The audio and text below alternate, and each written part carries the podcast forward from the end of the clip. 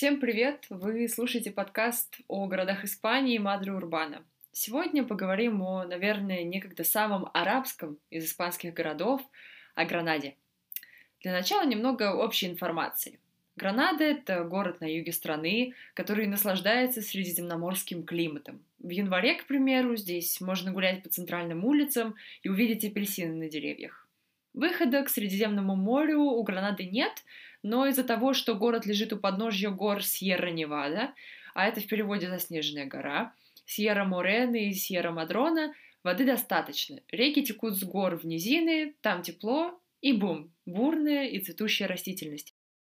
Прекрасный климат и защищенность благодаря горному ландшафту определили судьбу этого края. Люди всегда искали здесь дом – на территории нынешней Гранады поселения точно существовали еще в VII веке до нашей эры, а в V веке сюда добрались финикийцы, те знаменитые отечественные мореплаватели с Восточного Средиземноморья.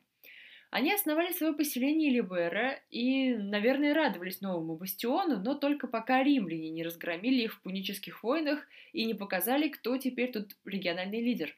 Итак, во втором веке до нашей эры здесь тусовались римляне, Потом колесо фортуны опять дало оборот, и территории завоевали древнегерманские племена вандалов. В VI веке на несколько десятков лет территории захватила Византия, а в VII веке вжух и уже правят Вестготы.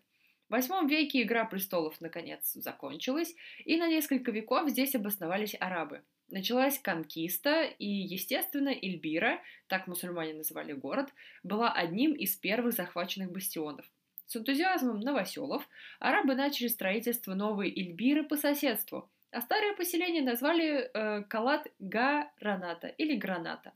С арабского это означало «холм странников-переселенцев». Так вот, это старое поселение потеряло всякую привлекательность для местных и пришло в упадок. Люди переселялись в новые города, и на протяжении двух столетий Гранада была практически пустырем.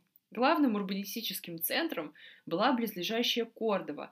Именно вокруг нее начала расти арабская держава. Сперва это был Эмират, то есть небольшое государство, потом апгрейд Эмирата, халифат, а потом Кордовский халифат распался из-за внутренних расприй на множество совсем мелких государств. Они называются тайф. Одна из тайф как раз была Гранада – Сюда пришла династия Зеридов в 1013 году и за 80 лет правления устроила в Гранаде расцвет рассветища. В XII веке было еще две династии, и они продолжали строительство города и расширяли сеть крепостных стен. В XIII веке опять начались междуусобные войны между тайфами, и смута прекратилась с приходом прирожденного лидера, менеджера и коуча Мухаммада I Аль-Галиба. Он захватил Малагу, Кадис и Альмерию. В 1237 году он завоевал Гранаду и объединил все это в одно государство.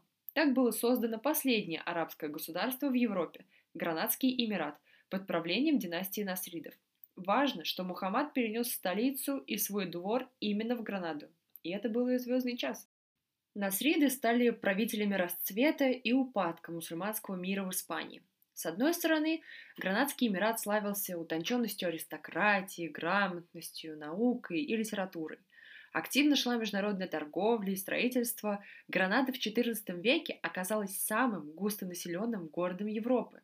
Но, с другой стороны, мусульманское государство слабело и постепенно теряло позиции на Иберийском полуострове, потому что вовсю шла реконкиста – Рост населения в Гранаде во многом был обусловлен тем, что со всей страны сюда бежали мусульмане в поисках защиты от войск католических королей. Гранаде было суждено стать последним бастионом арабов в Испании. Известные католические короли, начавшие реконкисту, Изабелла и Фердинанд, взяли город в 1492 году. Проникнутая духом мусульманского учения, восточной культурой, Гранада казалась чужой и враждебной испанцам – Жестокостью завоевателей Изабелла и Фердинанд начали насаждать свои порядки. Мечети сносили или перестраивали в церкви, трактаты на арабском языке жгли. Население арабов и большую местную еврейскую диаспору насильно крестили, а тех, кто сопротивлялся, выселяли. Иступление монархов дошло до того, что именно тут, в Гранаде, и в том же 1492 году был подписан известный Альгамбрский эдикт, это был приказ изгнать не только из Гранады, но и вообще из всей Испании всех евреев, отказывающихся принять христианство. Так опустел один из старейших и самых красивых районов Гранады, еврейский квартал. И началась новая история города. Но от прошлого вообще-то не так-то легко избавиться, да и надо ли.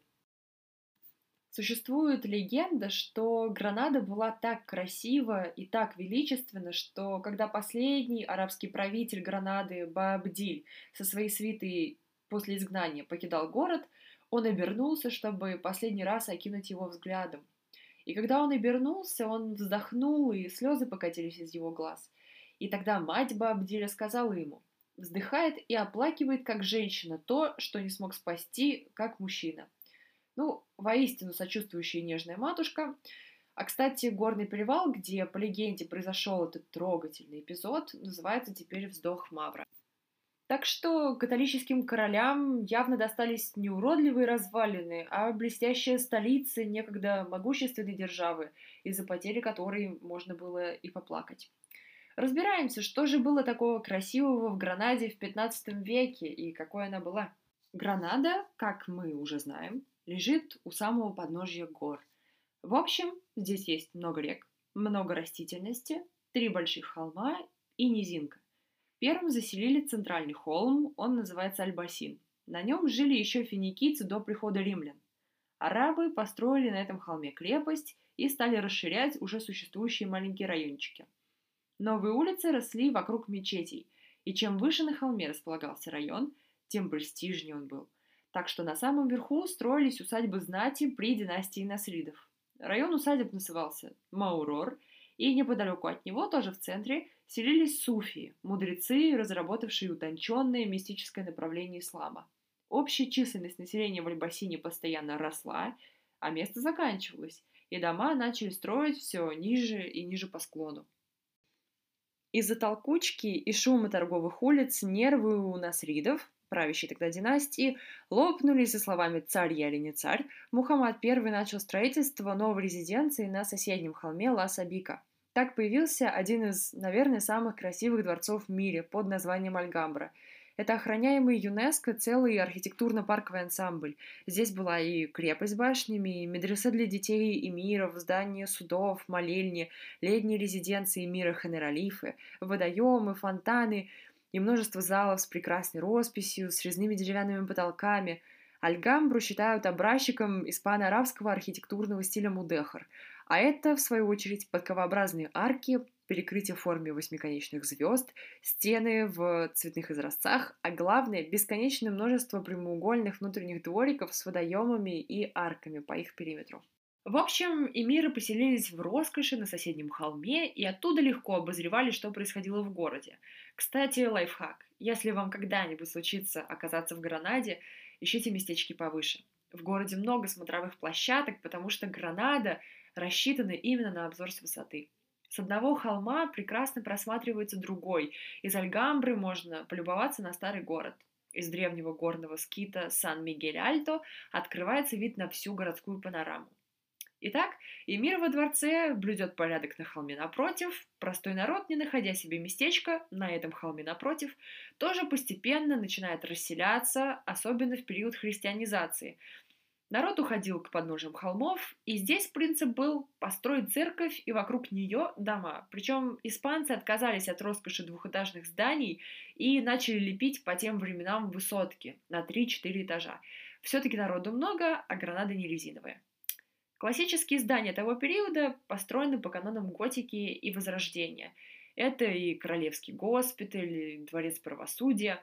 Кажется, такое строительство было призвано восстановить городскую инфраструктуру. Монархам, яростно заставлявших население креститься и начинать жить по-европейски, надо было показать, что теперь будет лучше, а не хуже. И городу, где население владело двумя языками, привыкла покупать тонкие ткани на знаменитом шелковом рынке Алькайсерия. Не так-то просто было угодить. И удалось ли это испанским монархам в последующие века, узнаем в следующем эпизоде. Спасибо за то, что послушали. Напоминаю, что у подкаста Мадры Урбана есть страница в Инстаграм, Мадры, нижнее подчеркивание, Урбана, и там уже есть фотографии самых живописных уголков Гранады. До встречи в новом эпизоде.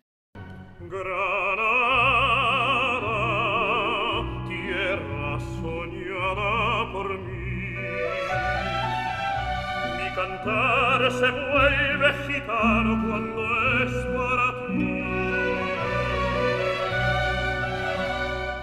cantare